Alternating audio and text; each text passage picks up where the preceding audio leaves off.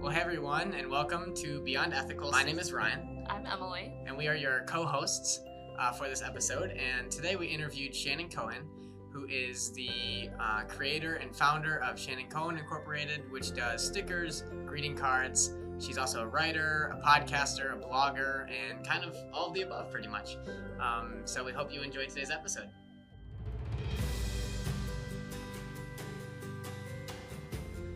Thank you so much, Shannon, for joining us today on our episode. Um, I guess if you could first start off by introducing yourself and giving us a high level overview of your company and who you are as a person, that'd be great.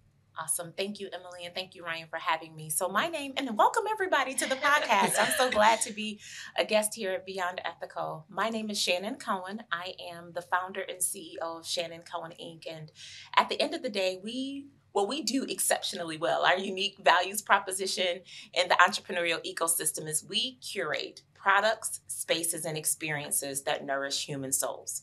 And so, on the product side of things, we five years ago launched an inspirational product line primarily of greeting cards. We've expanded since then. Um, we started it in the basement of our home.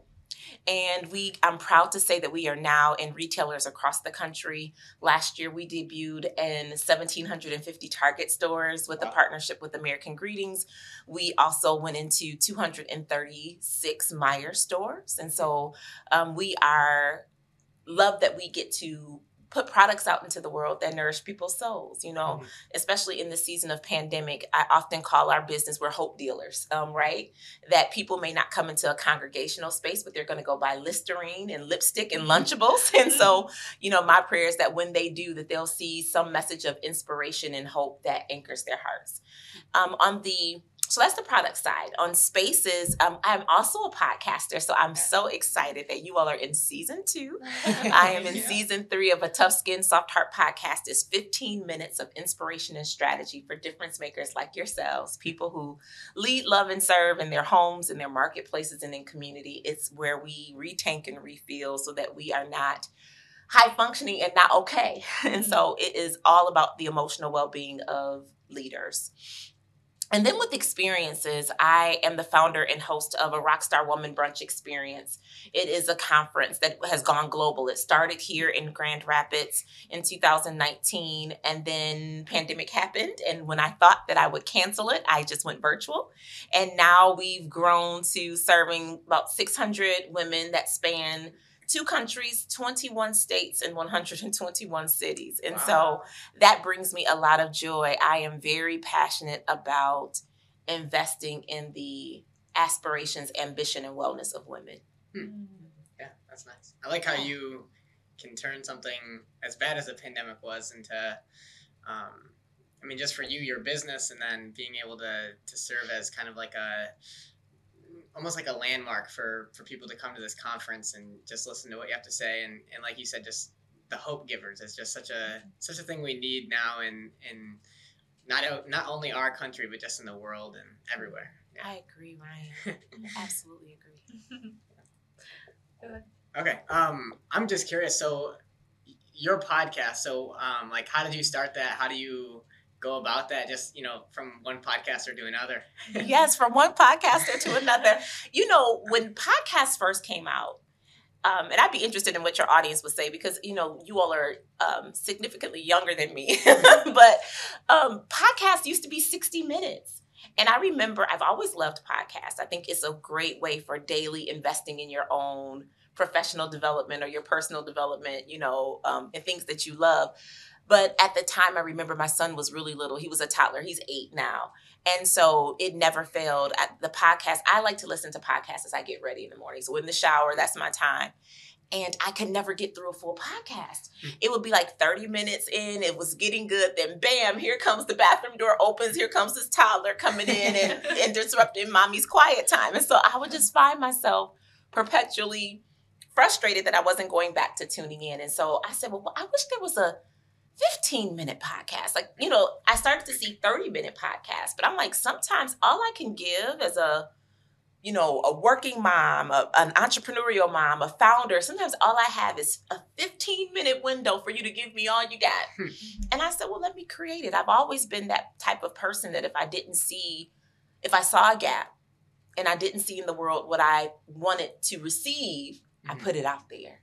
And so that's what I did. I started a 15 minutes or less Hmm. podcast that was like an inspirational granola bar for the soul.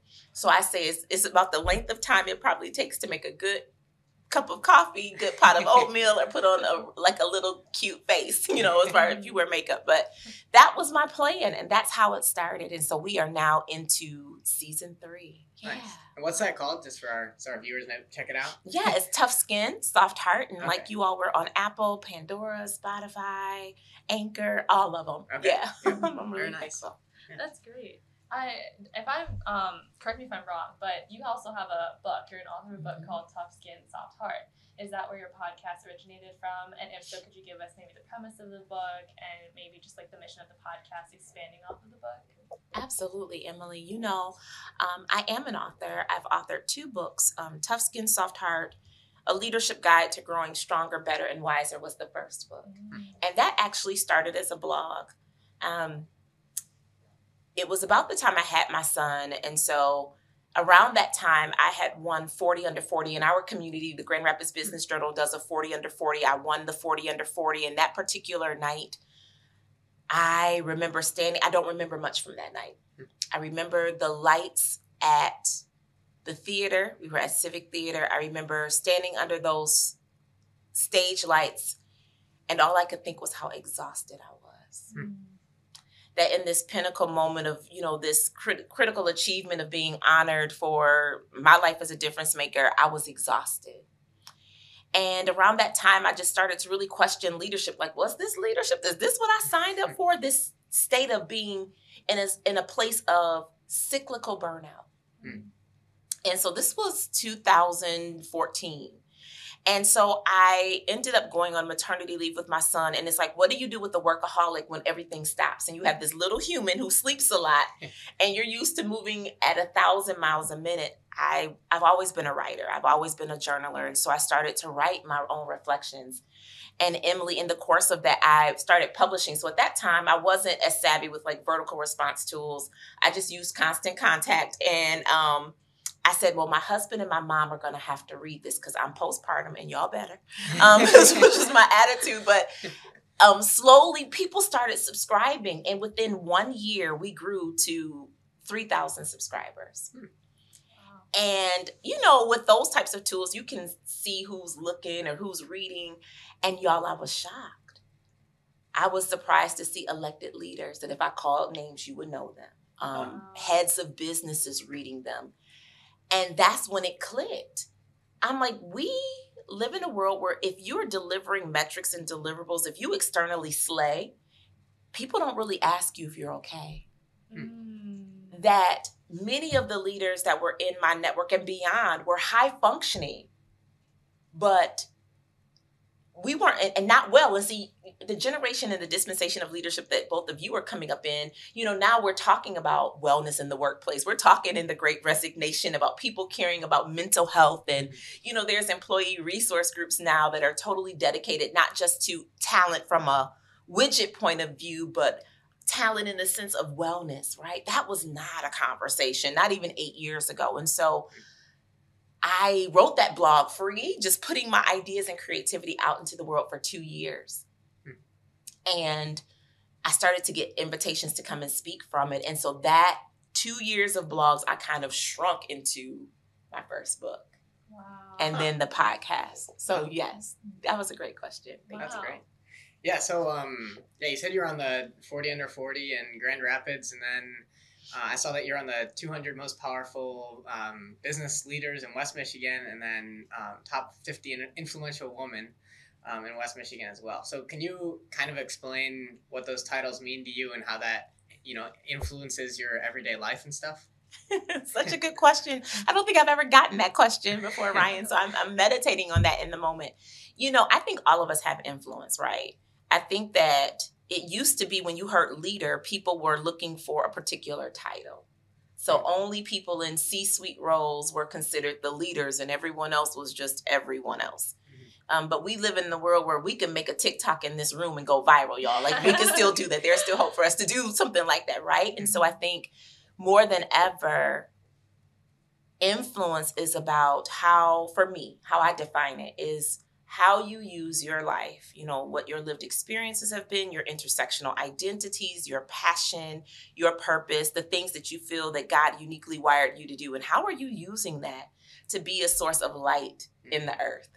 And I'm really thankful for all of those, you know, every award and every external accolade that I've received that says, you know, that what I do makes a difference. I I wake up every day with the intention to live my life as a hope dealer and a difference maker wherever my feet go. Mm. That's good. Wow. You know, I'm so inspired. You seem so passionate and joyful. And it's hard to see or even hear you talk about the cyclical burnout concept that you mentioned before. What was that like for you? And then what was something that you did to get yourself out of that? And what would you do, I guess, moving forward if you ever were in that situation again? Mm, such good questions. And this is why you're pre med. Like, I love it. This is why. This is why. Oh, such a good question. Our bodies are hardwired to give us cues and clues. And we honor cues and clues in every other area of our lives except our bodies right? Like we're right now connected to a Mac computer. At some point, this Mac is going to need to get plugged in, and it will tell us by showing the battery life of that Mac. Our cell phones, we charge them, we pay attention, and most of us, if we were to poll the audience that's listening even right now, most of us don't let our phones or our laptops get below 50%. Hmm. but every day we operate these human bodies, even when they're on E even when we're getting all of the cues and the clues that burnout is there. Like for me, when I know one of the cues that my body gives me when I'm in a place of burnout is my left eye twitches. Mm-hmm. That's a sign for me that there's the stress level in my body, that flutter is a hmm. sign for me. I've kind of come to learn that. But I think that in the time that I came of age as a young professional, no one was telling you, talking about work life integration mm-hmm. it was I was ambitious. There's nothing wrong with being ambitious, but wins without wellness leave you empty. Uh-huh. And I never I had to learn that baptism by fire. And so I'm aware now. I am as aware of what's going on in the state of my my heart and my mind and my spirit that we are triune beings. And I'm as aware of that as I am, you know, the bottom line of Shannon Cohen Inc. And that has taken time to to cultivate within myself. Mm-hmm. And I hope that for both of you and you know the folks that are tuning in to Beyond Ethical that we think about that. You know that I think they all go together. Our aspirations and our ambition, but our wellness is critical. Mm-hmm. Yeah. Yeah. Yeah, that's good stuff. I actually just um, I'm big into like reading like productivity and like um, those kind of like not mm-hmm. self help but s- similar um, business books, and one of the books I just finished, he kind of does very similar what you do. He does leadership training, um, mostly for churches, um, mm. but uh, he wrote a book called At Your Best, and he talked about how he was kind of in that cyclical burnout. He would be fine for a week, mm-hmm. and then he'd kind of try to rest a little, and then sure enough, next week he'd be, you know, at the end of his work week, he'd be, you know, done. Um, so that book was just, you know, it's it's very good that our world is starting to talk about um, you need rest. And honestly you're less productive when you have less rest. And um, i don't know i think a lot of the times like it can be easy with entrepreneurs to be like oh like you know you got to work as hard as you can to make as much money as you can and be the best. And you totally forget about you know what's going on inside. And then you burn out and everything you just did is lost. Mm-hmm. um, so i think it's really good that you know that's being talked about now and started to become more of a common topic mm-hmm. absolutely yeah. I joined a CrossFit studio this year. That's a whole nother podcast, y'all. um, but you know, when when you think about athletes, they talk in terms of athletes. They talk about preparation, performance, and recovery. Mm. And the greatest athletes, those that have leadership longevity in their career, like we're talking about Tom Brady, right? Like the fact that he's retiring mm-hmm. at the age of 44, yeah. right? Like it with 20 over 20 years in in the industry in an industry where the average football player has a life cycle of 3 years. Hmm. And so you think about the fact that we talk about preparation, performance and recovery. Well, for a lot of entrepreneurs, all we talk about is performance. and if we don't put those bookends of preparation and recovery there, we live in that space of cyclical burnout. Absolutely. Mhm. So I thank you for sharing that book with me. Yeah, it's called At Your Best by Carey Nieuwhof. He's very high recommended. I appreciate that. I saw that thumbs up too. Y'all didn't see it, but I saw it. Awesome. I'm curious, and you mentioned this before, you know, asking someone, Are you okay? or How are you? To me, that question speaks really a lot of volume, um, and especially with genuine curiosity, it means a lot. So, do you practice that in your company, and how do you set those guidelines for your employees to also act the same and ask? I love it. That's such a great question. Yes, we use, and especially in a Western context, we use "How are you?" as a pleasantry, right? It's like Mhm. saying "How's the weather?" as I look at snow blow across the window, right? we use "How are you?" so passively when it's we need to reclaim it as an emotional health question. And I love that genuine curiosity that you mentioned, Emily. And so I do. I think the first person that we ask, I, one of the things I often do when I lead trainings is I ask people, How many people did you ask, How are you today? And people say, Oh, 12, 13, 19. And I'll say, Okay. Well, how many of you paused this morning to ask yourself, Hmm. How are you? Ooh, Yeah. I that's asked the audience, I'm asking all of y'all. And usually it's crickets. it is crickets because we, it's an afterthought. Mhm. It's a, I never thought about that, but you are your own star player. If you aren't checking in with you, who else is? And who else knows what's going on behind the veil and under the hood of your life like you? And so I do. I believe it's so important to start our day with asking, How are you? Not with our phones on IG, right? But like, you know, checking in with the state of our souls. Mhm. And then I so in our staff meetings, when we have team meetings, we always start with the state of your soul question. We never just start with the work. We always start with the state of our souls. And I know that kind of makes business sense for that to be part of our company culture because we curate products, spaces, and experiences that nourish human souls. And so if we aren't okay, how can we do that, you know, with our customer base? But they're humans first. Mhm.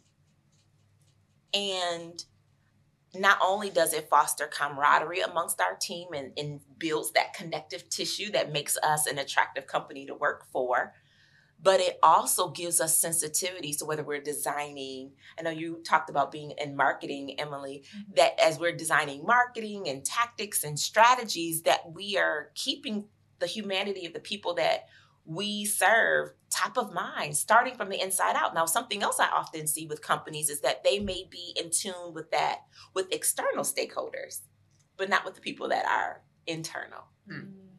And we do both. We start from the inside out because we think wellness starts from the inside out. Right. That's good stuff.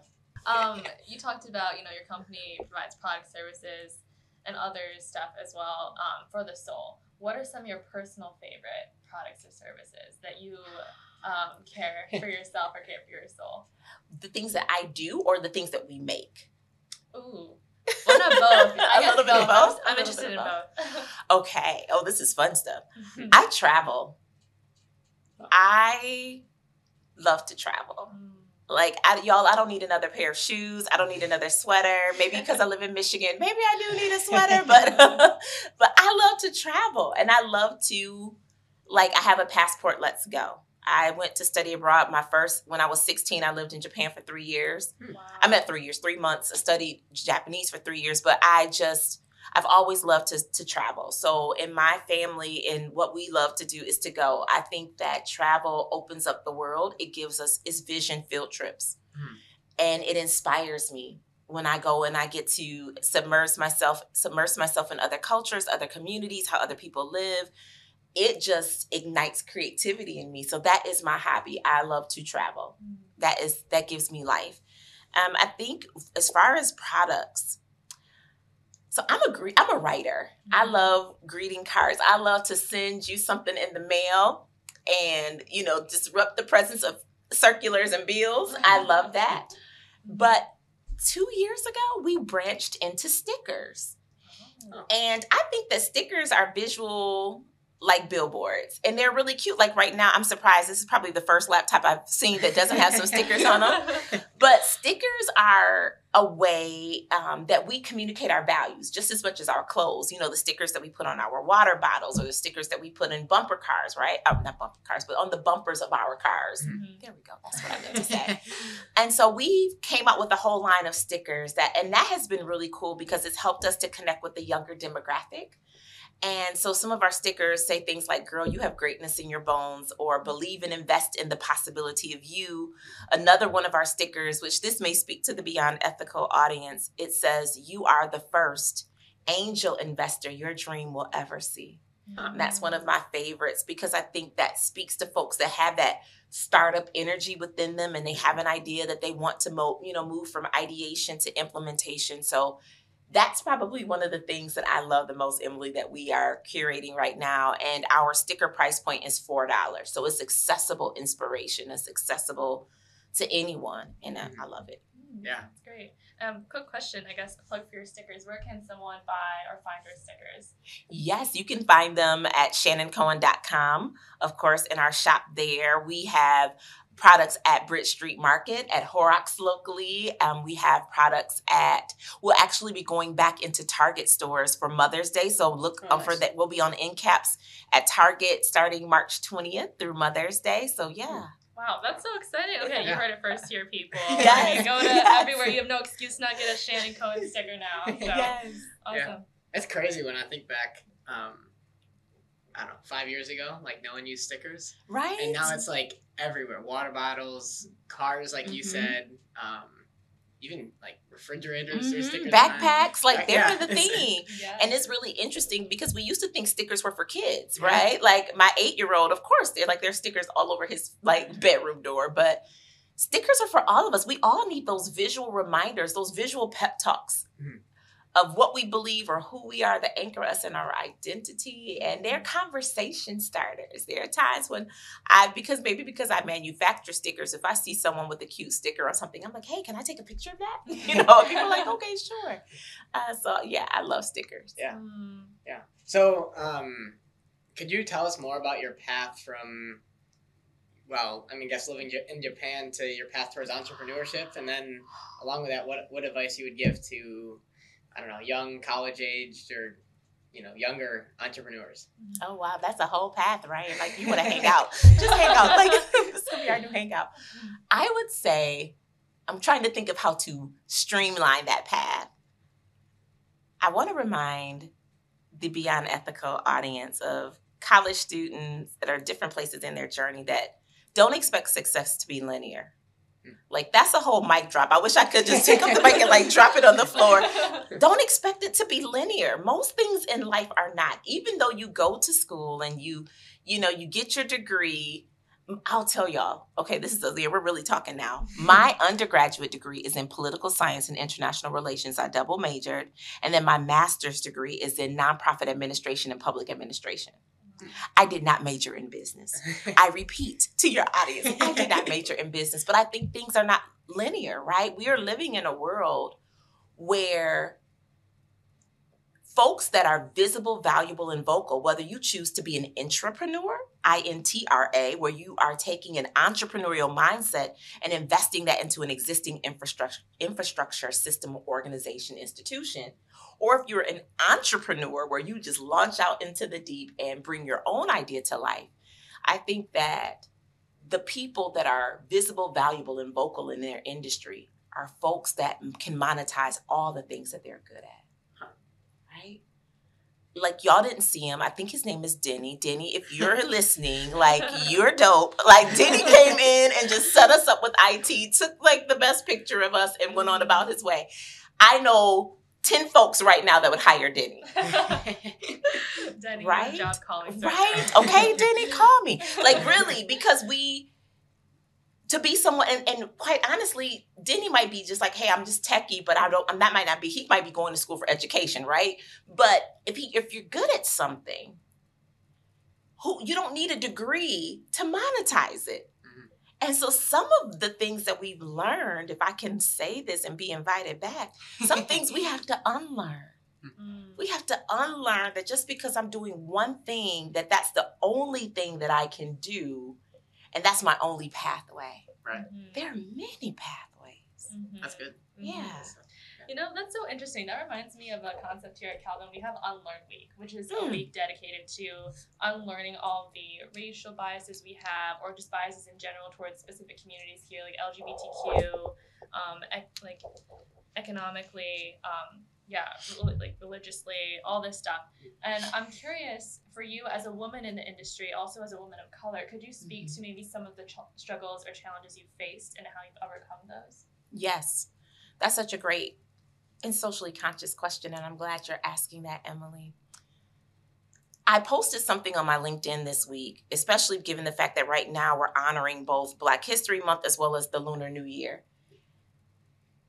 Right now, at, since there's a, an organization called Digital Undivided that tracks business advancement specifically for Black and Latinx women, um, and one of the things that they posted is that since 2009, so I shudder to think about what it was before 2009 and someone was actually tracking it.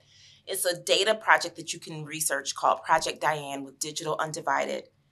And it found that Black women founders only received 0.06% of venture capital funding. Wow. Wow. That's less than 1%. Jeez. Mm-hmm. For folks that are tithers, imagine 10%. Yes. and now go all the way down to 0.6%. So that means that for most folks that look like me, they're bootstrapping businesses. Now we hear these terms about bootstraps, but what venture capital allows folks to do is to go to the market faster and further because you get this influx of capital. It means somebody believes in your ideas, wants to invest in your ideas. And then you get this influx of not just capital, but access to networks. Mhm. Because we understand that business is absolutely relational.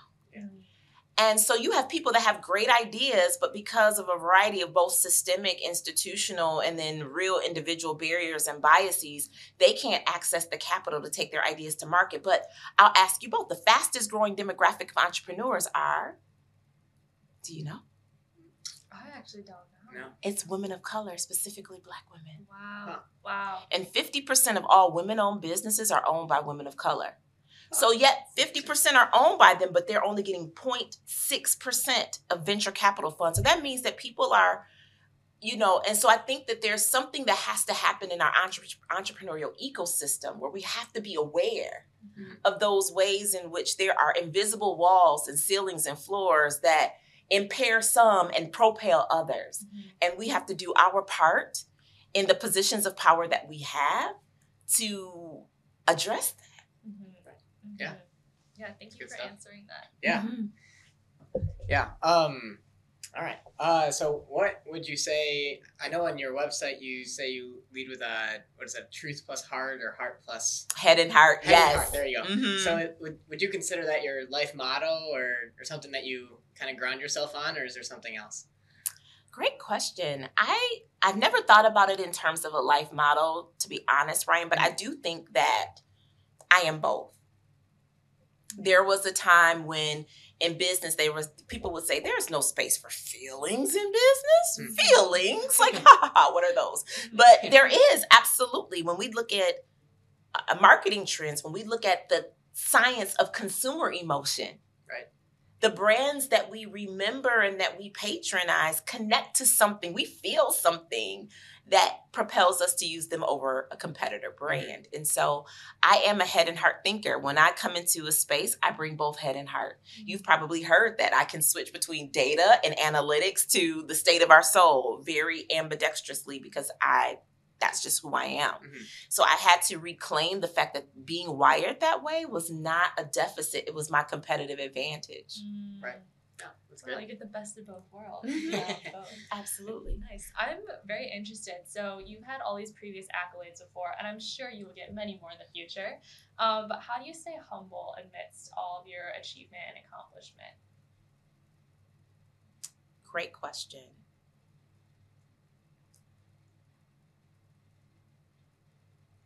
There's so many thoughts that are coming to my mind that I'm trying to sort and sift them. I think the first for me is I come from a family, my grandparents were pastors. So I'm not a PK, I'm like a PGK. I'm a, a preacher's grandkid. I remember, And my grandparents were also entrepreneurs. Oh. So in the city of Detroit, they owned an auto collision shop on the west side of the city. Mm.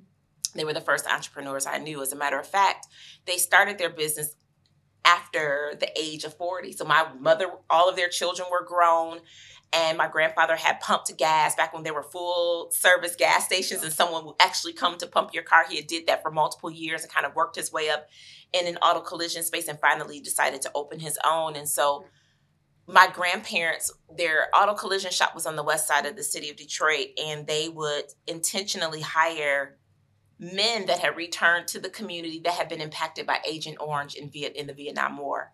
So in the Vietnam War, they had used chemical warfare through these, you know, spraying. If you think about like a crop spray, Mhm. and there were men that were drafted as young men, 18, 19, younger than both of you, fought in Vietnam War, experienced PTSD and other realities connected to being exposed to these chemicals, and then were deemed unemployable when they came back into their communities. Jeez.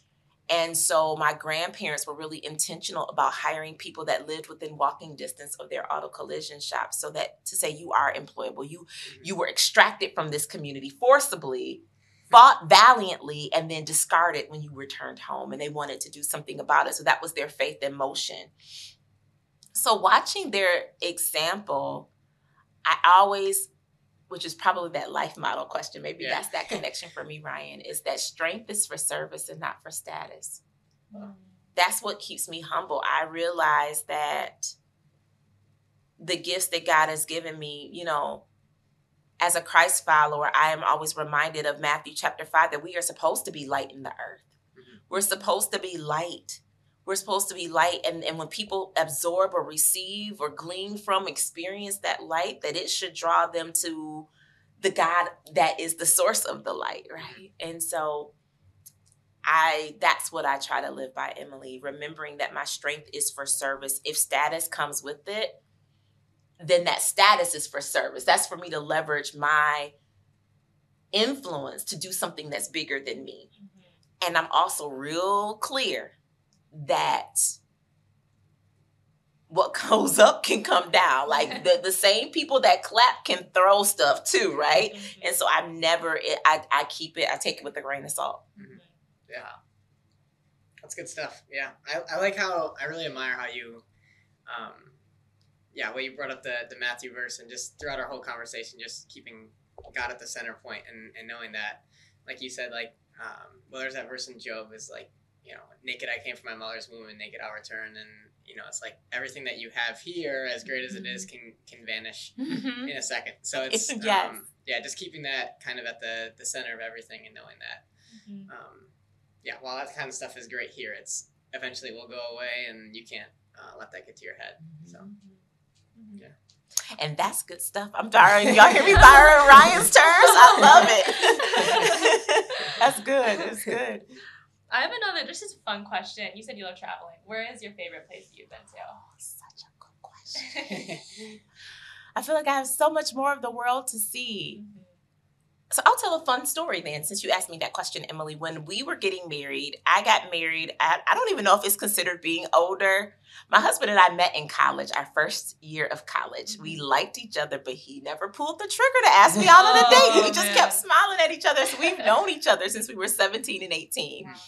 And didn't and we got married at 30 and 31 so didn't start dating until we were late in our late 20s and we were planning a traditional wedding and paying for it and we were both in grad school at the time and i don't know if anybody has ever paid for their own wedding but word on the street, y'all, is it's expensive. it, is, it is expensive. And so we I remember one day we just we were on a date and I looked at my husband and I was like, I don't know if I want to do this anymore. Like this is really expensive, you know, especially the reception. That's where you spend most of the money. And so at that time, TLC had a TV show called Destination Weddings. This is so, so dating us. And so I used to mm. love to watch this show where folks would go to a different part of the world and they would get married and it would be these beautiful natural environmental scapes. And I'm like, like, babe, what if we did this? And he's like, our families will never go for it. I'm like, but we're paying for it, right? So they have to go for it. So long story short, we ended up having a really small ceremony um, outside at our church. and we didn't tell our family at all. and then we ended up doing a destination wedding in the Riviera Maya. Wow. And so the year that we got married was when it was swine flu. I don't know if y'all remember swine oh, flu a little bit. Very well. In third grade. yes, swine It wiped flu. out everyone. And so I and which is funny because when COVID first happened, I said, "Oh, that's just going to be like the swine flu." Oh. I was so wrong, so wrong. Um, and so we got married in 2000, and th- this year's 13 years. So 2009, we got married, and so because of swine flu, which it dissipated by we got married in August. Swine flu was like January, kind of dissipated by May, but people were afraid to fly. Mm. So the resort that we were getting married at, they were giving away these crazy big discounts. So we were married at a five-star all-inclusive resort in the Riviera Maya. And then we so we were there for 10 days with family. We had about 35 of our family and friends come with us. We flew back to the States, went to Atlanta, and then we went to Barcelona Jeez. and we went to Barcelona. We're in college. We're college kids, y'all. So we went to mm-hmm. Barcelona, and we left from Barcelona, and we went on a Mediterranean cruise for a week, and we came back. So all together for our for everything, we spent eight thousand dollars because nobody was flying. So we had the best of everything. We went to Italy. It was great, and so I laughed because I'm like, I don't know if we would ever, if that would ever happen again, but it was wonderful Yeah. it was apps you know because i know people that pay $8000 for a dress or you know you can't do a wedding but literally all of our travel two and a half weeks of travel everything that was connected to us having our um, wedding was $8000 Wow. That is truly amazing. Yeah, that's Yeah. impressive. Yes. It's That's cool. cool. it was cool yeah yay swine flu but no really that was like it was it was the right thing for us to do so that's a note to anyone that's listening if you're getting married and there's a lot of family pressure sometimes you have to be a disruptor yeah just don't let your parents hear this episode yeah. Um, yeah, I guess we have we can wrap up with our final two questions that we ask all of our guests. So the first one would be, um, I, I guess our culture kind of defines success as you know most money, biggest house, you know, nicest car. But um, what does success mean to you, and how do you implement that in your daily life? I probably would have answered this question differently in different seasons of my life. I think what success looks like to you evolves as you evolve. Mm. A few weeks ago, my son told me out the blue, he said, Mom, I'm I don't want to be an employee. I'm gonna be an employer. Mm. And he just turned eight on January 24th. And so um yeah, like right. And, like he's, he has these clear visions of what he's gonna be. And I do know that gifts flow through families Mm. we see that even in scripture people there were gifts that flowed through families and so i what success looks like for me right now is he that's what he said and saw about himself so i want to invest in that glimpse of purpose i want i take him with me everywhere if he wasn't in school he would be here with me because i think that gifts flow through families and i want him to be able he has a front seat to it all he's seen all of the wins he's seen the setbacks he's seen the dark places he's seen the mountaintops and i hope that my prayer always is that it helps him to soar further and faster Mm. I like That's that. awesome. Yeah. Yeah, and I guess to wrap up, our final question that we ask all our guests is what does redemptive entrepreneurship mean to you? yeah i love that question and i can't package it this way because a lot of what we do we take uh, kingdom messages and we take it into secular spaces but i often say that i take the throne room into the boardroom that that is what I do every day with the companies that I have the opportunity to work with. Like I mentioned before, there are many um, people with positional power that I network with and work with that are never going to walk into a chapel, a, a church, a synagogue, a mosque. They're never going to go into a traditional space of faith, but they'll go to the grocery store. They'll go to work, right? And so I that's what I see my life and my business to do is that we're supposed to be light bearers and hope dealers in places where there might not be a lot of light. Mm-hmm. Mm-hmm. Yeah. That's great. Well, Yeah. Thank you so much for joining us today on our episode. And please go check out her podcast, Tough Skin, Soft Heart. Um, yeah, no, I, I just enjoyed our conversation so much, and you're such a beautiful person inside and Oh, out. I So thank thank you you again for That was Thank joining you for amazing. having me. This was a gift. It has been a bright spot in my day, and I'm just really grateful for both of you for even having this podcast. Mhm. Man, that's so dope. I just think it's so so great. I, I really really do, and I just I'm excited to see where your gifts take you and what you're gonna do beyond this. So this is great. For sure. Thank yeah. you. Yeah. Thanks again for your time and uh, being able to share all the wisdom that you that you bring to the table. So. Thank Mhm. you.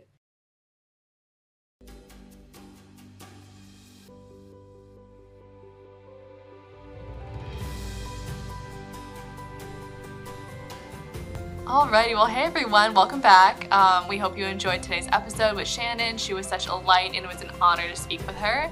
Um, just to recap, I think my favorite part of the episode and our conversation was when she said strength is for service and not for status. I think in a world of entrepreneurs, especially in business and honestly just any career, um, we have become so focused on climbing the ladder of success, on the promotion, on the increased payroll. And so I think for her to say that at the end of everything, all we're here for is just truly serving other people um, was a great reminder, not to me just personally, but I hope to you guys as well. Um, and yeah, and I love how she just talked about strength in general and just focusing on the soul. That meant a lot to me. And, you know, asking other people, are you okay?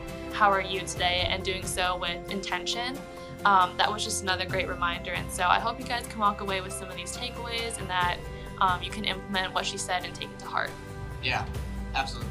Yeah, and there were so many times in that just our whole conversation, I was just like, I didn't know what to say because I was just so taken in, taken aback by what she says. I was like, oh, like that, that's a really good point. I really thought about it that way before. Um, so I definitely agree with that. And I think my favorite part, um, I, I like how she said success isn't linear because usually the, the phrase is the journey's not linear. There's ups and downs, but while success is part of the journey, success is linear too. Like she said, there's highs, there's lows, there's mountaintops, um, and I think that's such a, a good thing to keep uh, a, a thought on is because you think like, oh, I already hit, like she said, she hit 3,000 subscribers on her blog, and that's like, oh, a peak, you know, and then there's still more to go after that. But there's also going to be a time where maybe she writes an article that maybe doesn't reach as much, and that drops, but that's not the end. Um, so I just like how she said, you know, like it's not the journey's not linear, but success also isn't linear. There's gonna be times where you make less money in February than you do in January, and that's part of entrepreneur. And I, I really, again, I really admired how much she kept God at the center of everything, um, and just you know, like came back, like even when she was explaining all of her awards, like it goes out saying that she's like super humble, and um, yeah, obviously like that's she kept saying like you know be the light of the world to salt the earth so it's like um, just being able to talk to an entrepreneur who's doing so much for our community so much for the health like well-being of people and just being um, you know christ-like minded and, and focused on what really matters i think that one just really spoke to me and i hope it spoke to our viewers Alrighty, guys. Well, that's it for today's episode. Thank you for joining in and stay tuned for our next episode. bye Bye.